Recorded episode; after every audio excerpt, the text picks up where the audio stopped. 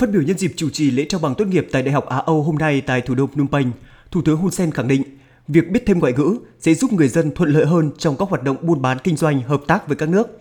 Vì vậy, trong thời gian tới, Đại học Hoàng gia Phnom Penh sẽ đào tạo thêm chuyên ngành tiếng Việt. Sau khi đã có các khoa đào tạo tiếng nước ngoài khác như tiếng Anh, tiếng Pháp, tiếng Trung, tiếng Thái Lan. Thủ tướng Hun Sen cũng cho biết, hiện nay Campuchia đã có hơn 1.000 sinh viên đang theo học tại các trường đại học ở Việt Nam. Nếu như các em sinh viên này được đào tạo tiếng Việt trước khi sang học tại Việt Nam thì sẽ rất thuận lợi. Vì vậy, việc thành lập khoa tiếng Việt sẽ mang lại lợi ích cho Campuchia. Trước đó, Campuchia đã công bố kế hoạch thành lập Viện Nghiên cứu Quốc tế và Chính sách tại Trường Đại học Hoàng gia Phnom Penh, trong đó có khoa Việt Nam học. Mục đích của việc thành lập khoa Việt Nam học là nhằm xây dựng cơ chế thúc đẩy quan hệ hợp tác giữa Campuchia và Việt Nam.